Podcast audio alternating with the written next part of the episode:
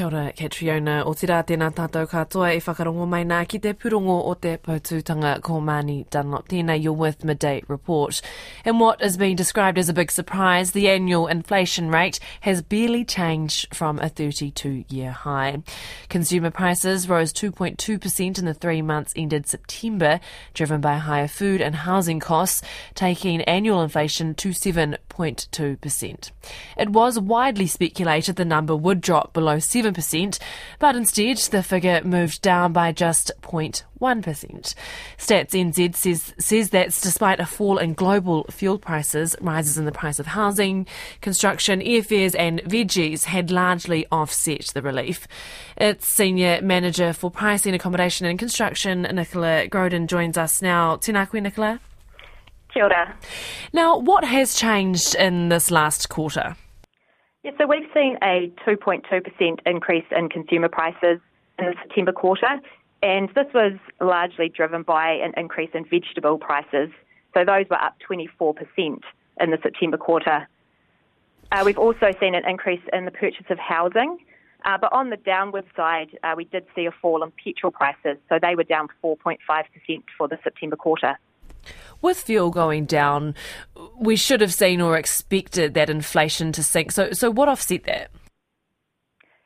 Yeah, so the uh, weighted price for petrol was down 4.5%, but we did see a rise in diesel, so that was up 1.2% for the quarter.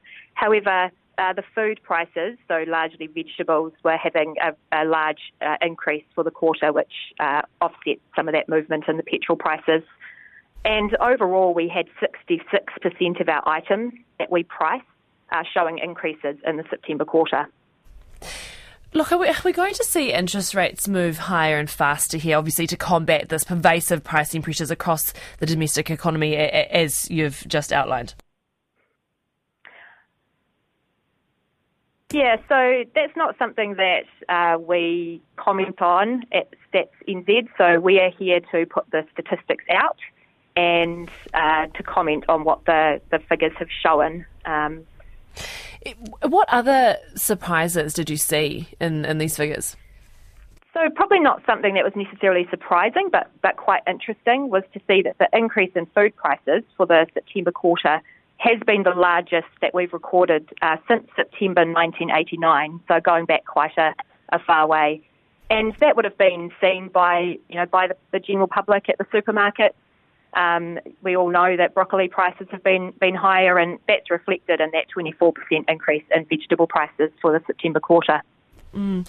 And I noticed in the figures that Stats NZ had increased its weighting uh, to airfares and international accommodation in the CPI. Uh, what sort of impact does that have? Yeah, that's right. So uh, in the previous two years, we uh, reduced the weights because there was less uh, international and domestic travel uh, during the COVID period. However, that has started to pick up again now, so we've uh, made sure that those weights are reflecting that increased activity.